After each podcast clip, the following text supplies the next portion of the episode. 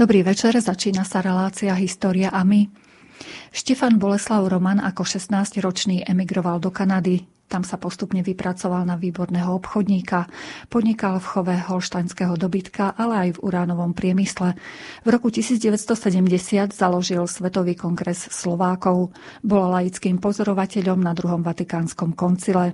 Vlastným lietadlom sa dostal cez Moskvu do Košíc, kde sa zúčastnil na prvej liturgii v grecko-katolíckom chráme po obnovení činnosti cirkvi v roku 1968.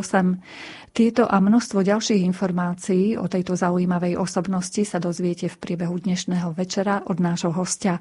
Je ním riaditeľ Slovenského historického ústavu v Ríme, doktor Daniel Černý. Vítajte u nás. Dobrý večer. Dobrý večer. O techniku sa dnes bude starať Robert Majdák, hudobné osvieženie, ktoré v relácii zaznie pre nás pripravila Diana Rauchová a reláciu vás bude sprevádzať Mária Čigášová. Vítajte pri počúvaní.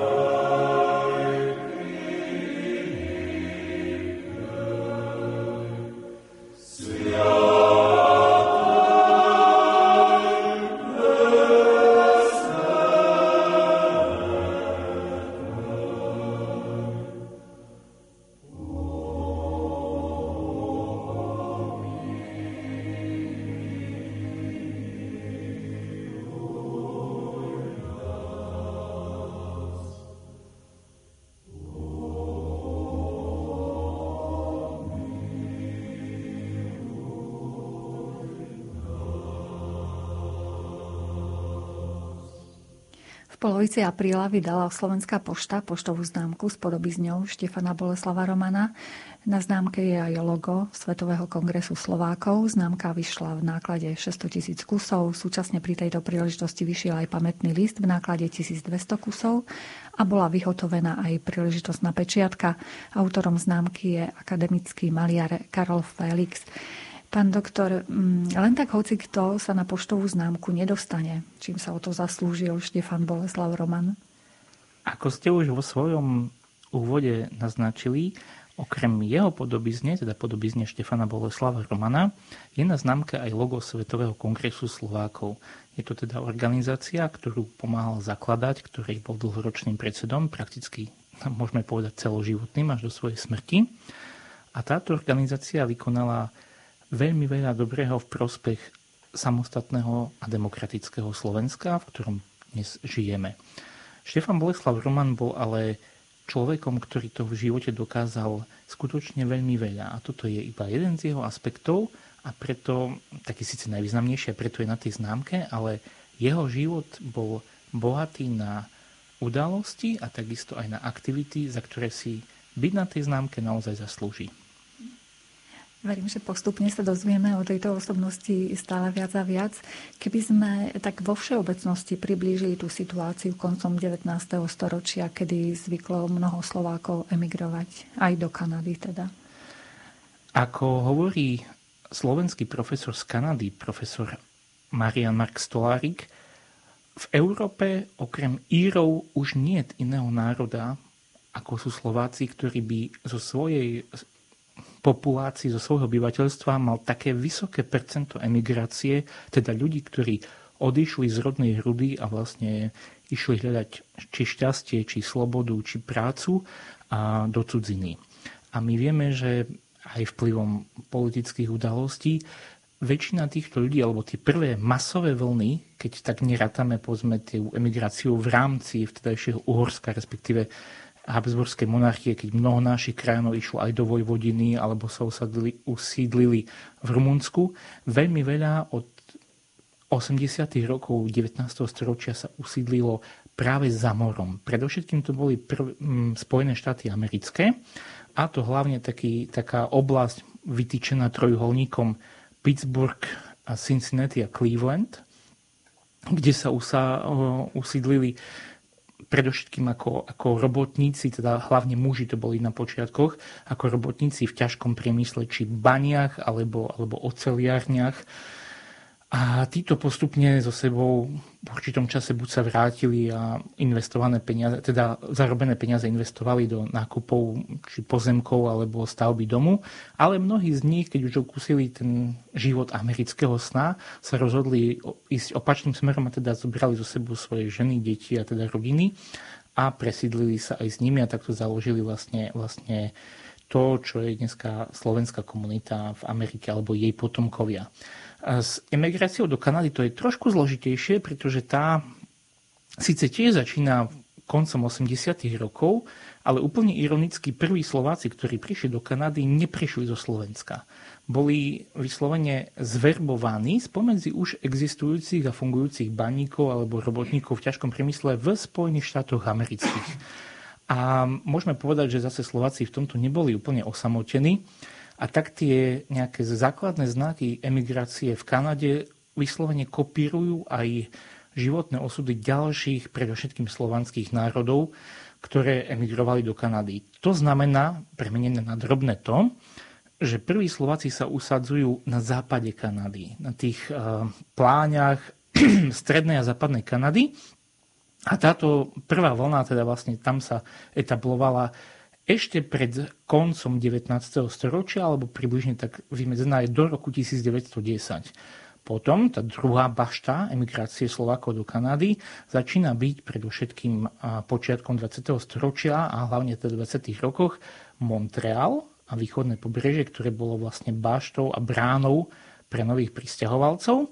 A postupne neskôr sa naši ľudia usadzajú hlavne teda v Južnom Ontáriu a prichádzajú teda do miest ako Toronto, Ošava, Windsor, Hamilton a ďalšie.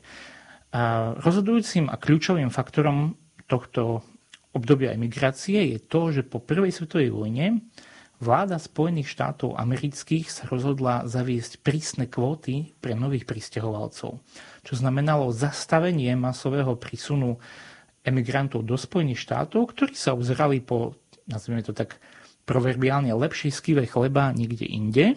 A takto vlastne je obrovský nárast počtu našich vysťahovalcov či do Kanady, alebo povedzme aj do Južnej Ameriky, Čile, Argentina, Brazília. A práve v, tej, v tomto období po prvej svetovej vojne, ktoré môžeme vyslovene vymedziť tými rokmi 24 až 39, to je obdobie také tej veľkej chlebovej emigrácie ľudí zo Slovenska za more a tu vlastne spada aj príbeh mladého Štefana Boleslava Romana. Ako sme už povedali, e, Štefan Boleslav Roman sa ako 16-ročný vybral do sveta. Môžete nám trošku ho približiť, že ako k tomu došlo, prečo práve v takom mladúčkom veku odchádza?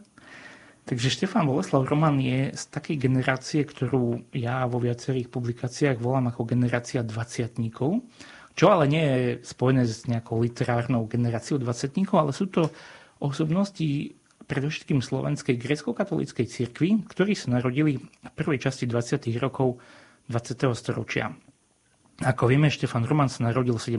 apríla 1921 ako šieste dieťa už starších rodičov Juraja a Heleny rodenej Kosturovej v dedinke vlastne Nový Rúskov, dnešný Nový Rúskov, teda vtedy to bol Veľký Rúskov. Čo vieme o tom, o jeho mladosti je to, že bol veľmi nadaný žiak, na čo spomínal vlastne aj, aj vtedajší riaditeľ Trebišovskej školy e, Žihala, ktorý si ho veľmi vážil a vlastne aj to stredné meno Boleslav podľa zachovaných informácií používal napríklad pri svojej básnickej tvorbe ako študent. Takže keď skončil mešťanskú školu v Trebišove, tak ako mladý sa rozhodol kam pokračovať, tak išiel študovať na hospodárskú školu do Košic, teda tu ku nám, ako sme dnes v štúdiu. Ale v tom čase už jeho starší bratia, keďže on bol šieste, šieste naj, najmladšie dieťa, už boli veľkí, už vlastne mali svoje vlastné rodiny a práve aj pre tú situáciu, aká bola v tých 30. rokoch, kde vlastne na východnom Slovensku bez okolko, môžeme povedať, bol, bola chudoba, bol hlad, tak e, odchádza jeho starší brat alebo chce odísť do Kanady, no a takto ako podmienku vlastnej rodiny príjma so sebou na cesty aj vlastne najmladšieho brata Štefana a takto sa ako 16-ročný dostáva do Kanady. Čo ale zase, keď si tak vezmeme v tej dobe, je to síce mladý vek, ale mnohí takí prichádzajú, prichádzajú do Kanady, vieme aj o mladších a začínajú svoju pracovnú a životnú púť. Ako sa tam dostal? No, Nejakou loďou sa vtedy? Vtedy, vtedy sa chodilo alebo... loďou, samozrejme, že už od toho konca 19. storočia vysťahovalci z našich krajov smerovali hlavne do, do troch alebo štyroch hlavných prístavov. Um, buď to boli, bol teda na severe, boli to pre všetkým nemecké prístavy a, pracov, a, a lodné spoločnosti, či už Brem, e, Brem, Bremach, teda Bremen, alebo Hamburg, prípadne e, holandský Rotterdam, alebo na juhu vlastne e, vtedy ešte rakúsko mesto Fiume, teda dnešná rieka. To boli hlavné, hlavné bašty a brány z krajín rakúskej monarchie, alebo potom neskôr aj vlastne Československa, keďže Československo bola vnútrozemská krajina a odchádzali vlastne takto loďami za more. Pri do Kanady to teda väčšinou to bol práve či Halifax alebo Montreal ako hlavné prístavy našich pristahovalcov a postupne, ehm, kde už našli prácu. Hej. Tá práca väčšinou spočívala, ako napríklad vieme práve v živote Štefana Romana, že začínal na farmách, potom postupne sa, ako aj iní ďalší Slováci, presídlil ku ťažkému priemyslu, teda pracoval v automobilke.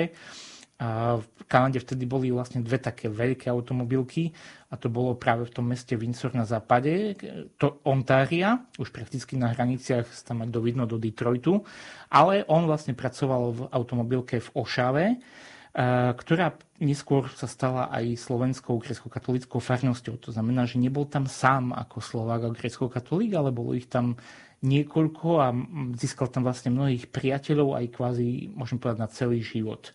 Takže to, bola, to bolo silné mesto so slovenskou komunitou. Ošava sa nachádza vlastne na východ od, od Toronta a on tam vlastne žil najprv teda so svojou rodinou, ale ako vieme, keď prišiel do Kanady, čo skoro na to vypukla druhá svetová vojna, takže popri tej práci na farme a potom v automobilke bol súčasne, ale respektíve potom sa stal teda, bol zverbovaný do kanadskej armády a vlastne bojoval v druhej svetovej vojne. koniec vojny prináša nielen, nielen radosť konca vojny, ale aj to, že sa vlastne oženil s pani Betty, ktorú som mal možnosť aj osobne stretnúť ešte keď žila. A z ňou vlastne pán Boh im poženal 7 detí, takže a to rodinné šťastie bolo aj, môžeme povedať, hmatateľné. A takto vlastne pokračovala jeho, jeho aj obchodná kariéra, ako ste už spomenuli.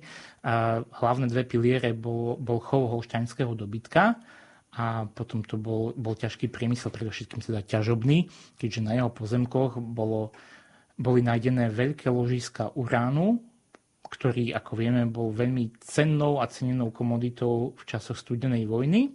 A vďaka tomu vlastne Štefan Roman sa stal tým, čo ako detsko si pamätám, ako mi mama o ňom hovorila, to uránový kráľ, teda bol to uránový kráľ. A tie prvé zdroje získal práve z chovu toho dobytka? A prvé zdroje získal z tej ťažkej práce a postupne aj z toho chovu dobytka, lebo ten chov dobytka to boli naozaj výstavné kusy. Hej.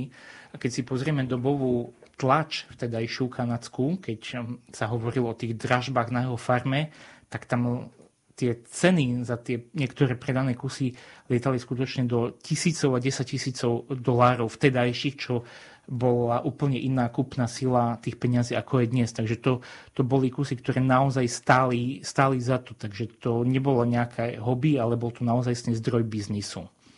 Keď vlastne sme boli v jeho, v jeho dome, tak nám ukazovali taký, nazrieme to, ako keby komoru, ale to nie je ani komora, ale ako skôr nejakú, nejakú takú skriňu na odkladanie odevov, že on vždycky, keď proste prišiel domov, tak tam mal veci, ktoré potom si bral osobitne do tých stajní, aby potom zase celý dom z toho nepáchol, takže to bolo tak hneď pri dverách, pri hlavnom vchode.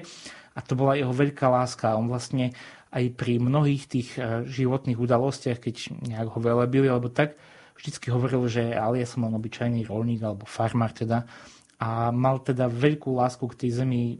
Dovolím si tvrdiť, že toto súvisí práve s tými koreňmi jeho vlastnými. Vlastne ten kraj okolia Trebišova, tam každý hospodáril a hospodári na tom, na tom svojom poličku, takže on mal veľký, veľký vzťah a lásku k tej, k tej hrude doslova, k tej, k tej zemi. On si skúpil nejaké územia, nejaké pozemky, že teda vravíte, že našli tam ten urán a mohli tam ťažiť? A oni mali taký sen, to spomína zase v inej relácii Mon, teda reverend Dušan Todd, teda slovenský pastor v Toronte, že mali takú túžbu, že si skúpia zem, ak by si tak pripomenuli ako keby vlastné Slovensko, že budú mať Slovensko v Kanade. A práve na týchto pozemkoch, pre všetkým je to Severné Ontario, teda oblasť Elliot Lake, tak na týchto pozemkoch potom zistili, že sa nachádzajú bohaté ložiska uránu a firma, ktorú vlastne založil na tento ťažobný priemysel, sa volala Denison Mines. Ona vlastne funguje do dnešných dní, ale v tie časy najväčšej slávy, keď noviny sa predbiehali a, a spomínali jeho kontrakty skutočne za milióny, milióny dolárov, tak to, bola, to boli, bolo to obdobie od 50. rokov prakticky až po to obdobie 80 rokov. Celá tá studená vojna vlastne jemu, môžeme povedať, že nahrala do karát, pretože potom okrem toho uránu už diverzifikoval tie svoje investície aj do, do ďalších komodít a do ďalších odvetví biznisu, ale to Denison Mines bolo to, ktoré ho vlastne preslávilo a čo mu dalo taký ten punt z toho self-made mena, hej, teda toho človeka, ktorý sa sám vlastnou usilovnosťou a môžem povedať aj so šťastím vypracoval na, na skutočne šikovného obchodníka, ktorý bol mnohokrát nielen ocenený nejakými inštitúciami, ale dostal sa aj do toho ekonomického povedomia a bol dávaný za vzor ako finančník a podnikateľ a, a biznismen. Spomínali ste jeho manželku, pani Betty, to bola Slovenka? Alebo... Pani Betty pochádzala zo slovenských koreňov, aj, aj vedela splynule po slovensky. A pán Roman vlastne od prvých tých eh, rokov v Kanade sa snažil angažovať aj v národnom živote. Ako vieme, um, Slováci v Kanade boli najprv združení v kanadských odbočkách Slovenskej ligy v Amerike ale pre určité nezhody vlastne v roku 1932 vzniká Kanadská slovenská liga ako samostatný orgán a v tejto vlastne lige sa on angažoval aj spolu s pani manželkou. My máme zachované z rozličných dobových informácií aj to, pri akej príležitosti, čo ona spievala. Hovorí o nej, že mala prekrásny hlas.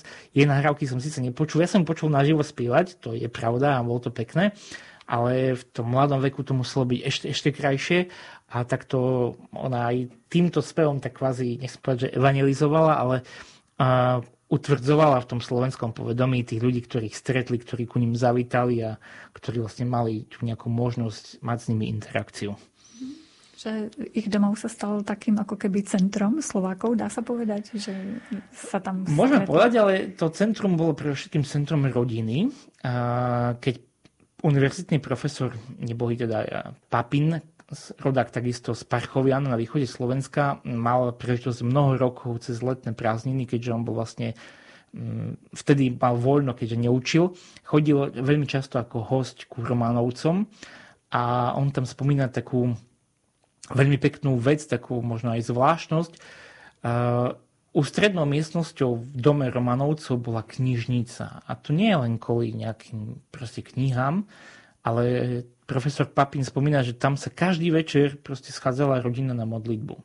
A počnúť od detí sa teda začínali modliť a on to tak pekne v tých svojich pamätiach na pána Romana popisuje, že a kľakli si všetci hostia, čo prišli bez rozdielu náboženského presvedčenia a jedno, či to bol biskup, či nejaký primátor alebo nejaký politik a vlastne takto sa stávali súčasťou tejto rodinnej modlitby.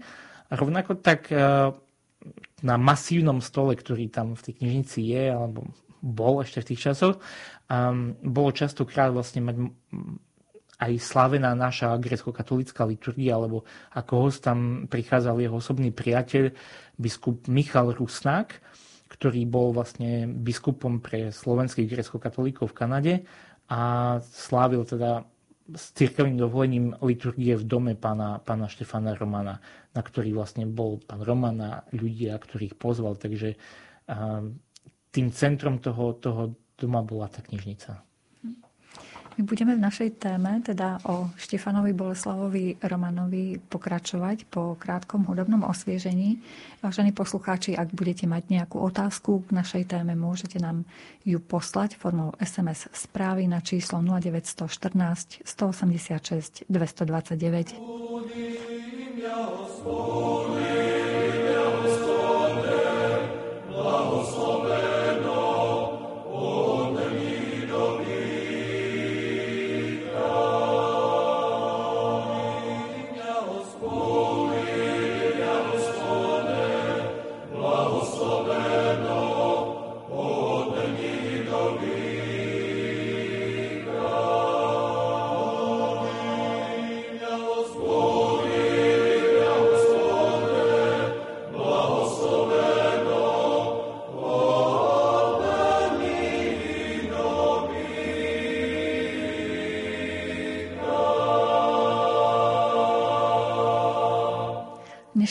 relácii História a my, vysielanej z Košického štúdia Rádia Lumen, hovoríme o slovenskom grecko-katolíkovi, ktorý odišiel do Kanady a tam sa z neho stal úspešný podnikateľ Štefanovi Boleslavovi Romanovi.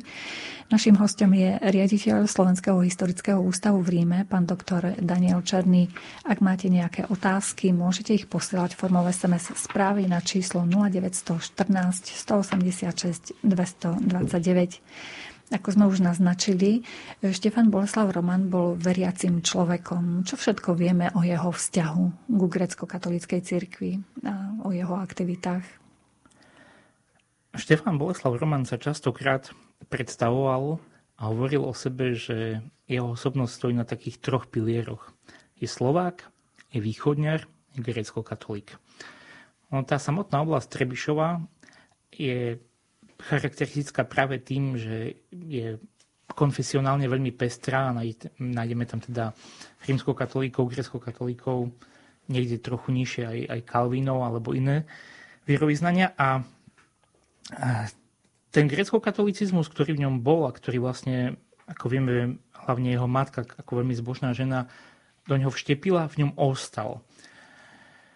Grecko-katolická církev na Slovensku v roku 1950 bola daná do ilegality vlastne bola prenasledovaná, jej biskupy, kňazi a veriaci boli perzekovaní, ale tou Božou prozreteľnosťou dochádza k tomu, že v časoch toho najväčšieho útlaku tu doma na Slovensku Pán Boh dal vzrast grecko-katolíkom a slovenským grecko-katolíkom práve v tom slobodnom svete.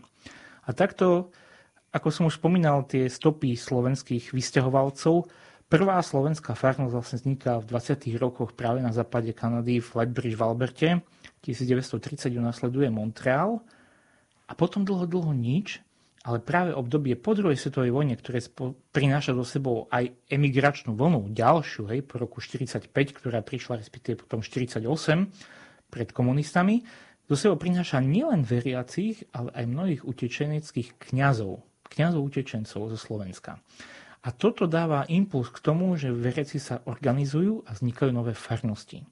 A takto v 50. roky zo sebou prinášajú slovenskú grecko-katolickú farnosť v Toronte, v Ošave, v Hamiltone, vo Windsore, dokonca v Sudbury, hore na severe Ontária. A všetky tieto farnosti v roku 1957 formujú prvý slovenský dekanát v rámci ukrajinského grecko-katolického biskupstva Toronto, respektíve východnej Kanady. A Štefan Roman bol práve veriacim, ktorý tak pendloval, môžem povedať, hlavne v tej Ošave, alebo potom aj v Toronte. My máme aj zoznamy, keď sa, keď sa budoval chrám v Toronte, kto hodín odpracoval. Mm, on nevedia síce túto tabuľku, tak samozrejme mal dosť svojej, svojej práce, ale je tam takisto, že pomáhal. Pomáhal pri tom budovaní a cítil sa vždy ako hrdý grecko-katolík a práve možno aj to prenasledovanie cirkvi doma ho ešte viac hnalo k tomu, aby, aby hájil jej záujmy vo svete a poukazoval na tú krivdu, ktorá sa jej doma udiala, že bola perzekovaná, že jej veriaci trpeli. A takto v tom slobodnom svete sa snažil a, a podarilo sa mu, môžeme povedať, ale to k tomu potom prídeme trošku aj ďalej, to, že ona dostala nielen oficiálne štruktúry, ale že sa o nej hovorilo v tom slobodnom svete, že sa podarilo potom v roku 1980 založiť samostatné slovenské grecko-katolické biskupstvo. A keď o tomto biskupstve niekedy hovorím, spomínam ho ako taký majak ktorý dával svetlo, svetlo slobody a nádeje aj tej prenasledovaní cirkvi na Slovensku. Rovnako tak podporoval náboženské ustanovizne, ale aj tlač na boženskú. Hej, my vieme, že od roku 55 v Kanade vychádza časopis Mária, ktorý aj pán Roman Štedrov finančne podporoval, aby, aby mohol byť tlačený, distribuovaný, aby sa stmeľovalo, ako sa píše vlastne v tom prvom vydaní toho časopisu, kedy si tí apoštoli vlastne chodili od mesta k mestu a takto ten časopis sa bude snažiť rovnako tak smeľovať tých veriacich. Lebo aj to je veľmi dôležité, aby tie osamostatené, osamostatené ostrovčeky nejak tej a tých veriacich sa nestratili v tom mori a tá Kanada predsa len je obrovská, hej, to je vlastne od oceánu po oceán a takto vlastne uh, on sa hlásil ku tým grecko-katolíkom a dával tým aj príklad tým ostatným, že nie je sa za čo hámbiť. Hej, že to nie je nejaká viera, ako sa sem tam na Slovensku povie, že ah, to sú šalní rusnáci. Nie. To bola aj viera milionára a viera ľudí, ktorí, ktorí sa nehambili za svoju vieru, ale boli šikovní a ukázali, že vedia, čo si prispieť aj do toho bohatstva slovenského národa. Keďže vieme, že tie hlavné stolice, respektíve župy, z ktorých išla emigrácia do Kanady, bola jednak Orava, hej, na severe chudobný kraj, ale potom naše východoslovenské Zemplín, Šariš, Spíš, Ábov a tu bolo vysoké percento grecko-katolíkov a tak medzi týmito vysťahovalcami netvorili len nejakých, možno nejakých 6%, koľko je grecko-katolíkov teraz na Slovensku, ale ďaleko vyššie percento tej migrácie. Takže tie čísla a počty tam boli ďaleko väčšie a on sa stal kvázi takým, môžem povedať, reklamným pútačom, že aj toto je grecko-katolík. Cyrilometodské oslavy v roku 1963 v Toronte niesli aj jeho rukopis? Jednoznačne. A keď si tak vezmeme, keby sme hľadali v našich informáciách o Slovensku, aké tu boli oslavy na jubilejný rok 1963, teda 1100. výročie príchodu svätého Cyrila Metoda. No z hlavy mi nenapadnú žiadne a pri skúmaní dobovej tlače by sme toho tiež veľa nenášli. A práve preto, keďže videli, že je ťažké niečo podniknúť na Slovensku, kde vlastne tí komunisti hoci čo len nie niečo s vierou spoločné, samozrejme, a Cyril Metod okrem všetkého iného, okrem písomníctva a tak ďalej, doniesli predovšetkým vieru, tak e, sa rozhodli naši ľudia v Kanade, že sa podujmu uskutočniť a osláviť dôstojne týchto vierozvescov a našich kvázi apoštolov nášho národa v slobodnom svete. A pán Roman využil svoje kontakty a samozrejme aj svoje finančné zázemie, ktoré mu umožnilo byť štedrým mecenom týchto oslav. Vlastne na konci júna 1963 sa uskutočnili v Toronte obrovské oslavy, ktoré mali um, taký jednotiaci charakter pre, pre Slovákov, pretože v jeden deň bola slavená um, Sveta Omša, teda v západnom obrade, a na druhý deň na Exhibition Place v Toronte, kde vlastne ako veľké výstavisko, bola obrovská grecko-katolícka liturgia, kde hlavným sláviteľom bol arcibiskup vtedajší belehradský Gabriel Bokatko, ale boli tam ďalší desiatí grecko-katolíckí biskupy, množstvo duchovenstva a množstvo národností. Takže sa ukázala tá myšlenka Cyrila metoda o tej univerzalite a o tom spoločnom dedistve Slovanov aj práve tam. Tieto oslavy však ešte mali jeden taký rozmer a špecifický a to je ten, že papežský delegát, ktorý tam prišiel, tak vyznamenal pána Romana titulom, že veliteľ rytierov rádu svätého Gregora, čo je jedno z takých pápežských ocenení a vyznamenaní. A vlastne tým, že sa stal týmto veliteľom rytierov, tak aj na tej slávnostnej liturgii mal takú vlastnú slávnostnú stoličku, ktorý tam bol, môžem povedať, že je tu istá, istá, istý zmes istého cezaropapizmu, ktorý je pre Byzanciu a východný obrad úplne typický. Ale e, išlo o to, že toto bolo aj uznanie zo strany církvy a tých jeho zásluh a jeho pomoci, ktorú církvi venoval. Také to prvé verejné pozbudenie a vyznamenanie pred masami ľudí, že áno, aj spolu s jedným ukrajinským podnikateľom boli vyznamenaný týmto titulom veliteľ rytierov rádu svätého Gregora.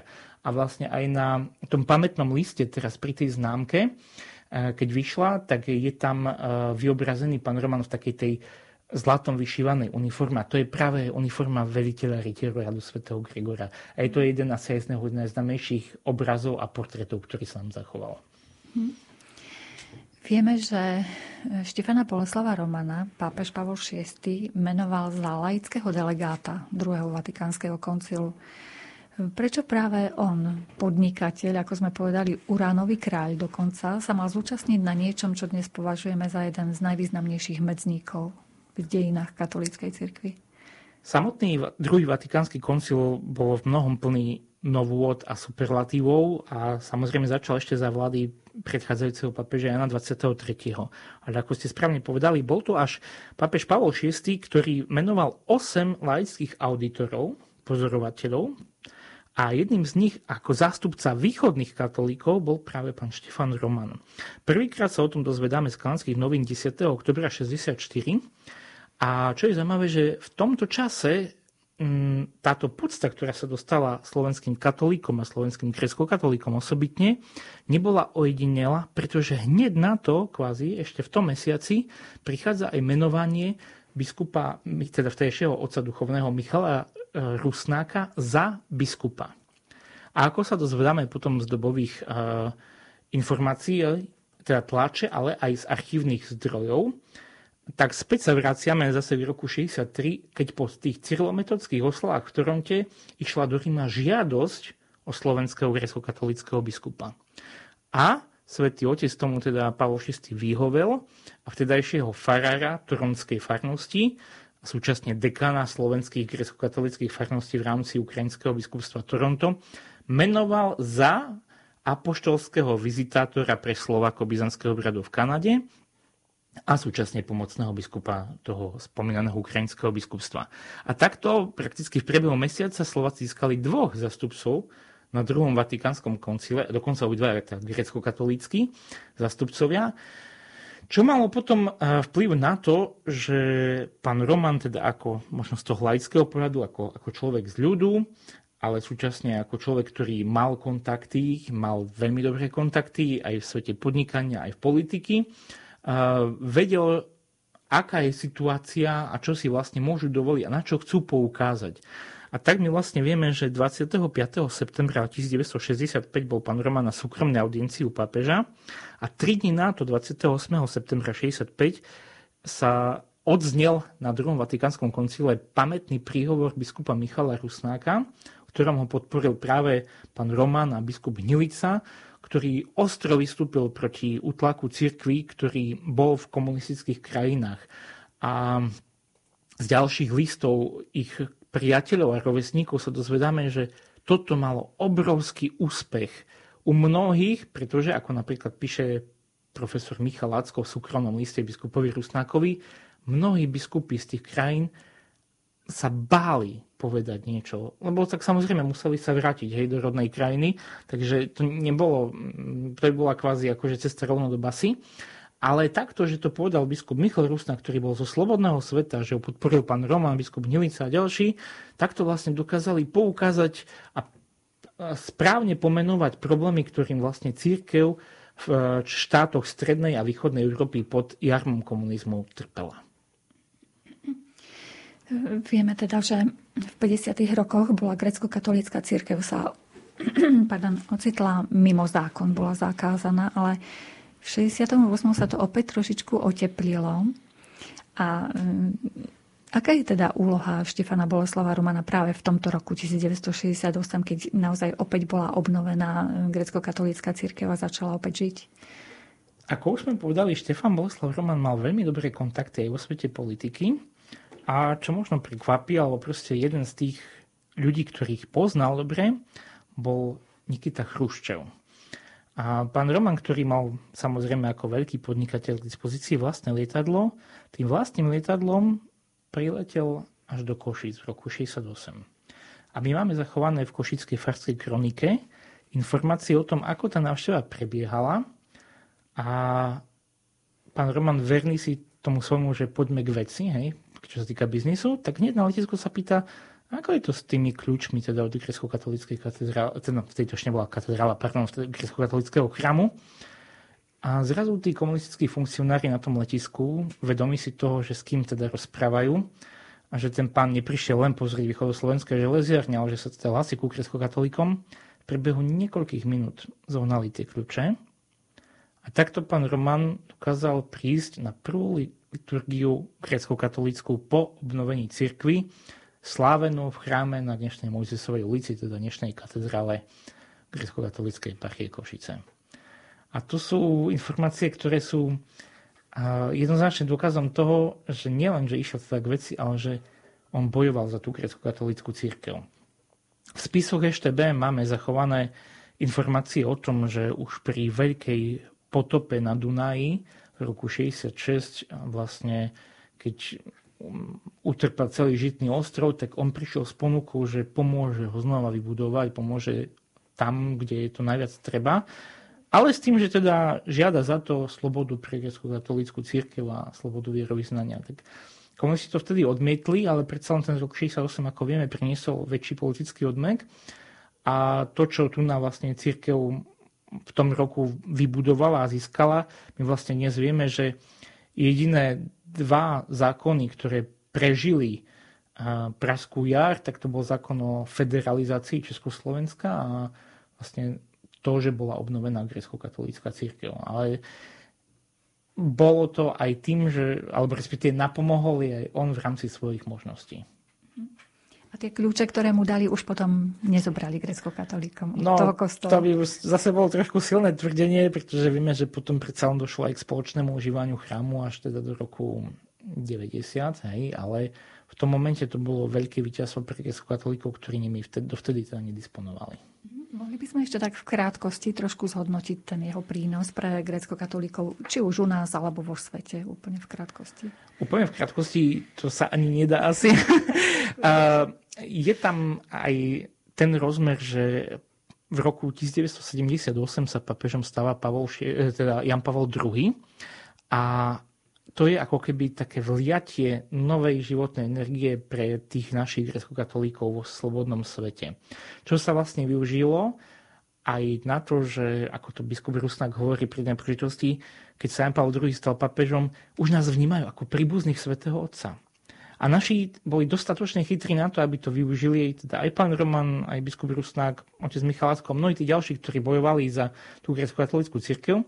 A tak aj vďaka pánovi Romanovi a vďaka jeho kontaktom, Papež Jan Paul II v roku 1980 zrieduje samostatné slovenské biskupstvo v Kanade. Ale ten vrcholný moment pre pána Romana o vzťahu ku grecko-katolíckej cirkvi rozhodne prichádza na Sviatok 7 Bolesnej 15. septembra 1984, kedy počas svojej pastoračnej návštevy Kanady svätý otec Jan Pavel II posvetil na pozemkoch pána Romana stavanú katedrálu premenenia pána, katedrálu Slovenskej grecko-katolíckej eparchie svätých Cyrila Metoda.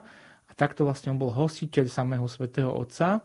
Rovnako tak vlastne aj jemu odovzdal dar, ten strieborný triptych s reliefmi na oboch stranách vchodu do katedrály a takisto aj um, samotnej akože dizajnu katedrály. A my vieme, a teraz späť to premostím aj na Slovensko, že pri tej príležitosti svätý otec Jan Paul II posvetil sedem antimenzionov, teda plátna s vyobrazením učeného Krista, ktorý, vlastne, na ktorom sa slávia liturgie u grecko-katolíkov. A jedno z nich potom darom prešlo a je momentálne vystavené v historickej expozícii v Prešove v grecko-katolíckom arcibiskovskom úrade. My v týchto zaujímavých informáciách budeme pokračovať opäť po chvíľke hudby. Ak máte nejaké otázky, vážení poslucháči, formou SMS správy ich môžete poslať na číslo do Košíc 0914 186 229.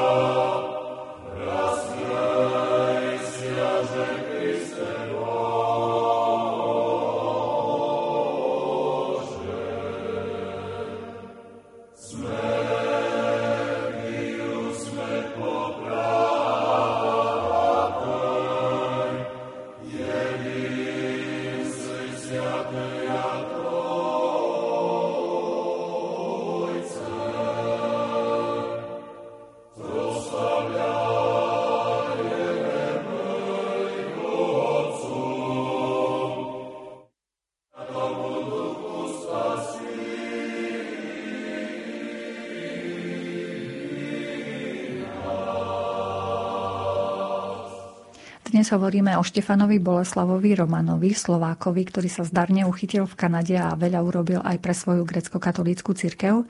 Podrobnosti z jeho života pre nás pripravil náš dnešný host, riaditeľ Slovenského historického ústavu v Ríme, pán doktor Daniel Černý. Pre vaše otázky vo forme SMS-ky tu máme číslo 0914 186 229. Spomenuli sme, že bol pri založení Svetového kongresu Slovákov. Keby ste nám to priblížili. A ako vieme, a ako sme už spomínali párkrát, tých vln slovenskej migrácie bolo mnoho. Tie, to emigračné vlny si vlastne zakladali všelijaké svoje organizácie, každý z nich vnímal nejak inak potrebu um, spolupráce a rovnako tak mnohí z nich vnímali rozdielne aj to, ako by mal vyzerať to budúce Slovensko, tá domovina ono predsa len mnohí tí migranti verili, že raz sa vrátia na slobodné Slovensko, len tak niektorí to ťahali smerom, že ak poďme ku Československu, niektorí nie, chceme Slovensko a tak ďalej. A práve pán Roman si uvedomoval, že práve táto rozštiepenosť, táto roztrieštenosť slovenských síl vôbec tomu nenapomáha, keďže v vtedajšej dobe hm, Slovensko nebolo samostatným štátom. A tak trošku bolo ťažšie ho prezentovať na vonok a práve preto sa snažil spolu tie sily zjednotiť, aby sme neboli naozaj ako ten, ten legendárny príbeh o prútoch kráľa Svetopluka, tak on sa to snažil dať ich, tie prúty späť a vďaka tomu, vlastne vďaka jeho iniciatíve, tento Svetový kongres Slovákov nabral reálne kontúry a navyše nie len, že teda on sa stal jeho predsedom, ale to, že dokázal zjednotiť Slovákov z rozličných frakcií, rozličných prúdov, rozličných krajín a rovnako aj rozličných vierovýznaní. Takže vlastne to Slovensko tam bolo v rámci Svetého kongresu Slovákov zastúpené úplne z každého možného pohľadu, uhla a z rozličných tých skupín. Čo bolo veľmi, veľmi dobré, pretože takto dokázali produkovať veľmi veľa dobrého pre Slovensko. My vieme, že vydávali vlastný buletín, že písali memoranda, že organizovali festivaly slovenskej mládeže, že proste sa publikovalo veľa. A tu by som ešte chcel spomenúť aj osobu dnes už nebohého pána Jozefa Suchého, ktorý bol jeho veľkým spolupracovníkom na tomto poli aj preto, že vlastne on bol naplno zamestnancom Svetového kongresu Slovákov, ale pán Roman, a späť ku vašej predchádzajúcej otázke ešte predtým, ako pomáhal grecko-katolíckej cirkvi, ho napríklad vy, vyčlenil aj na to, aby bol redaktorom toho časopisu spomínaného Mária. Ale to mohol robiť práve vďaka tomu, že pán Roman povedal, že budeš to robiť popri tej práci, ktorú máš na starosti v Svetovom kongrese Slovákov. A takto a tí Slováci v Svetovom kongrese Slovákov sa postupne vlastne stretávali po celom svete. Hej, to nebolo len, že v New Yorku, ako to začínalo, alebo v Toronte, ale napríklad v roku 1975 bolo, bolo to zhromaždenie v Ríme. A pri tejto príležitosti napríklad sa nám zachovalo, e, zachovali záznamy o grecko-katolíckej liturgii úplne po slovensky, ktorá bola po hudobnej stránke vytvorená monsignorom Gašparikom z Paríža na motívy slovenských ľudoviek. Hej, dneska úplne kvázi až nemysliteľné, že niečo také bolo, ale oni to vtedy dokázali a my prakticky dneska nie sme úplne schopní mať takéto nápady, ako mali oni, možno niektoré prídu ako až vtipné, ale bola to jedna z tých vecí, že vždycky tie kongresy Svetového kongresu Slovákov a zo sebou prinášali teda aj náboženský rozmer, že ten človek nebol ochudobnený o túto dimenziu svojej existencie. Bol stále v srdci Slovák, alebo stal sa časom z neho taký typický Američan? Nie, to určite nie. On naozaj bol v svojom srdci Slovákom a ostal, ostal ním vlastne až do, až do tej svojej predčasnej smrti.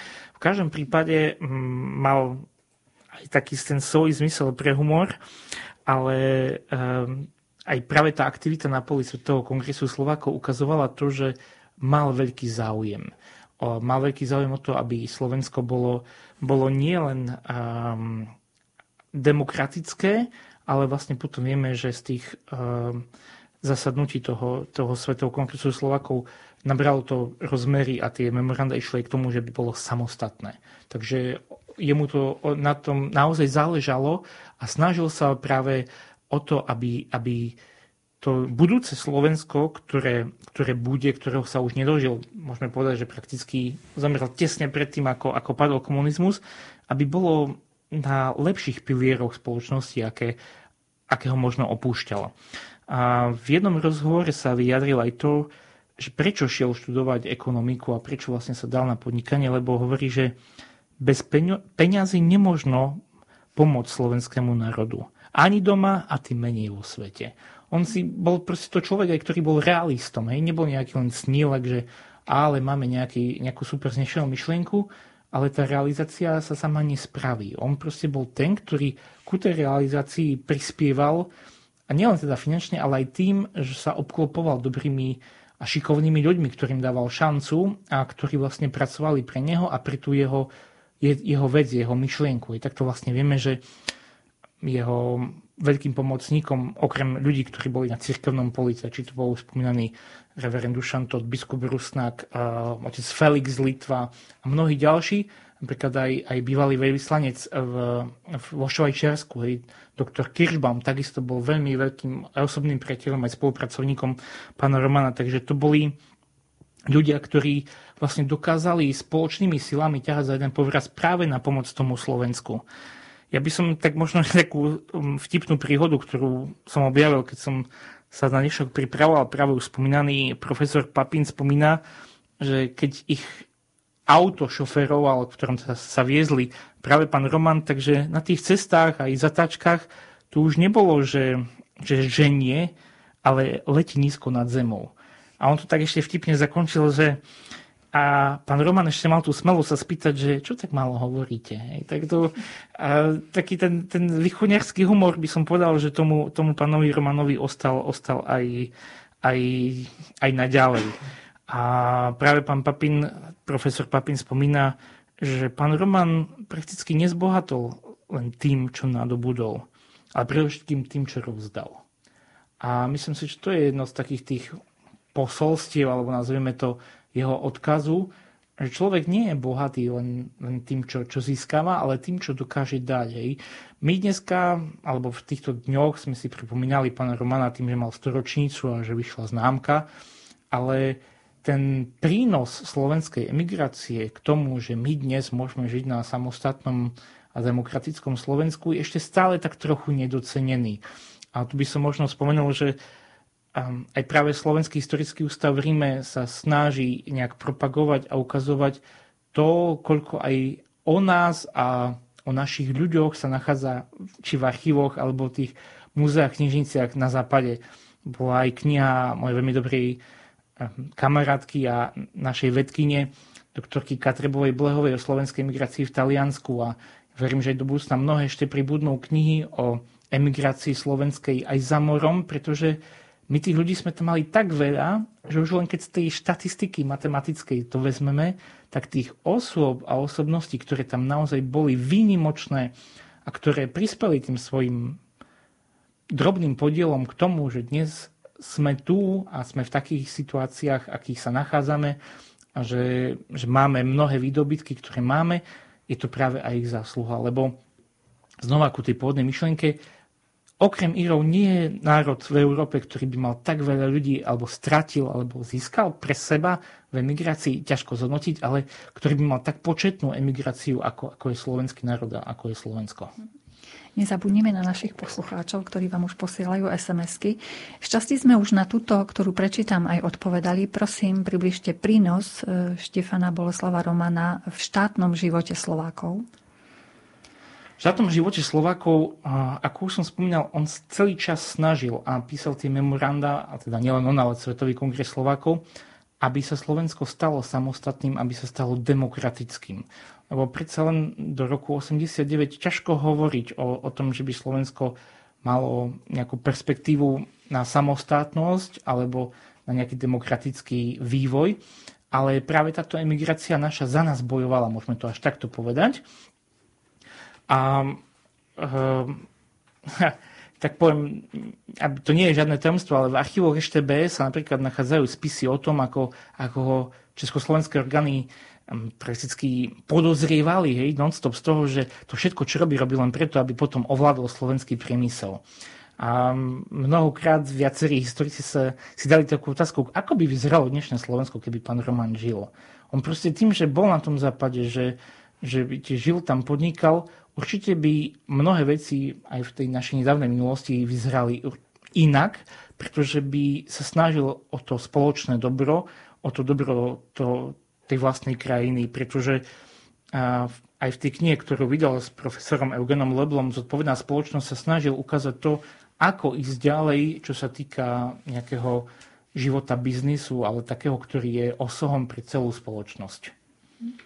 Ďalšia otázka, vlastne toto je skôr len poďakovanie. Slava Isusu Christu, veľká vďaka za túto reláciu a veľmi inšpirujúci rozhovor o našom významnom grecko-katolíkovi. S pozdravom pán Peter nám poslal SMS-ku ďalej, či má potomkov. Nám prišla ďalšia SMS-ka. Potomkov má, ako sme spomínali, mal 7 detí. Boli to Helena, Angela, Paul, Stefan, Peter, David a Anička. A títo už majú vlastne, to už ľudia, ktorí sú mnohí z nich mm, proste majú vyšší vek, takže majú už aj svoje deti vlastné a vnúčata, takže meno Roman sa v Kanade zachovalo a rovnako tak má aj svojich príbuzných, keď sme hovorili, že zo šiestich detí, má ich aj tu na, na Slovensku, už mnohí z nich zase majú iné priezviska, ale táto rodina teda pokračuje. Mhm. Či viete, aké mal hobby? No to jeho, jeho životným hobby bol jednoznačne ten farmársky život. Ej. On, on proste to, nechcem povedať, že tie kravy boli jeho život, ale to by bolo veľmi silné slovo, ale, ale uh, on tým dobytkom naozaj žil a mal ho veľmi rád a chodil tam. A takisto vieme, že mal veľmi rád naozaj cirkevno-slovanskú liturgiu. On bol z tej generácie ľudí, kedy liturgia sa ešte vtedy neslavila po slovensky. Hej, sme spomínali aj ten Rím v 75. Ale on, keď si, by si mohol vybrať, vždycky to bola bola tá liturgia cirkevno-slovanská a ja viem prakticky priamých svetkov, ako v Ríme mu chodili bohoslovci spievať, hej, proste prišiel, biskup Rusnák slúžila, bohoslovci pekne spievali, takže mal veľmi rád byzantské spevy a, a grecko-katolickú liturgiu. Bežia posledné minúty, takže už asi priestor je len na jedinú otázku. E, ako sme povedali, on nezabudol ani na Slovensko, ani na grecko-katolíkov. Nezabudli sme my na neho, má niekde nejaké pamätné tabule alebo nejaké takéto veci? Tak e, v tom novom Ruskove, veľkom Ruskove, kedysi historickom, má pamätnú tabulu, rovnako tak e, vlastne aj v Trebišovej námestie.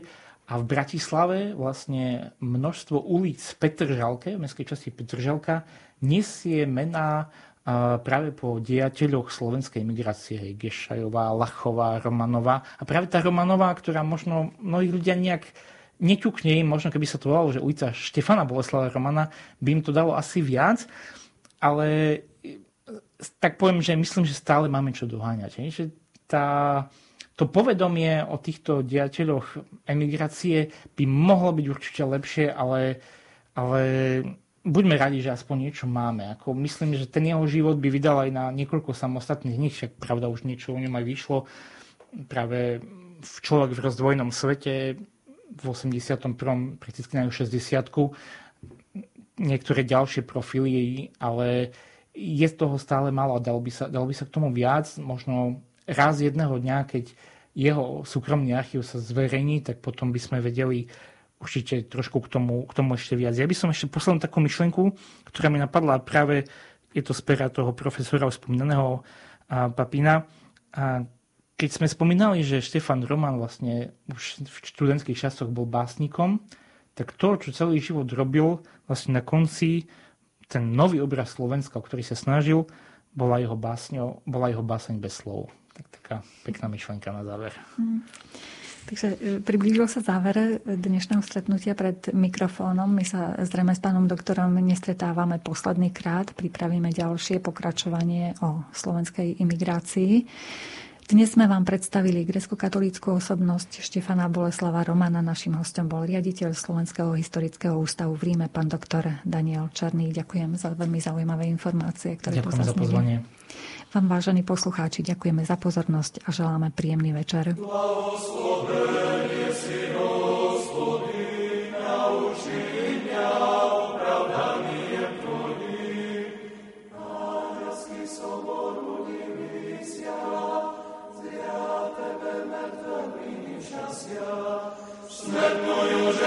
že spase pri pozrazorivša,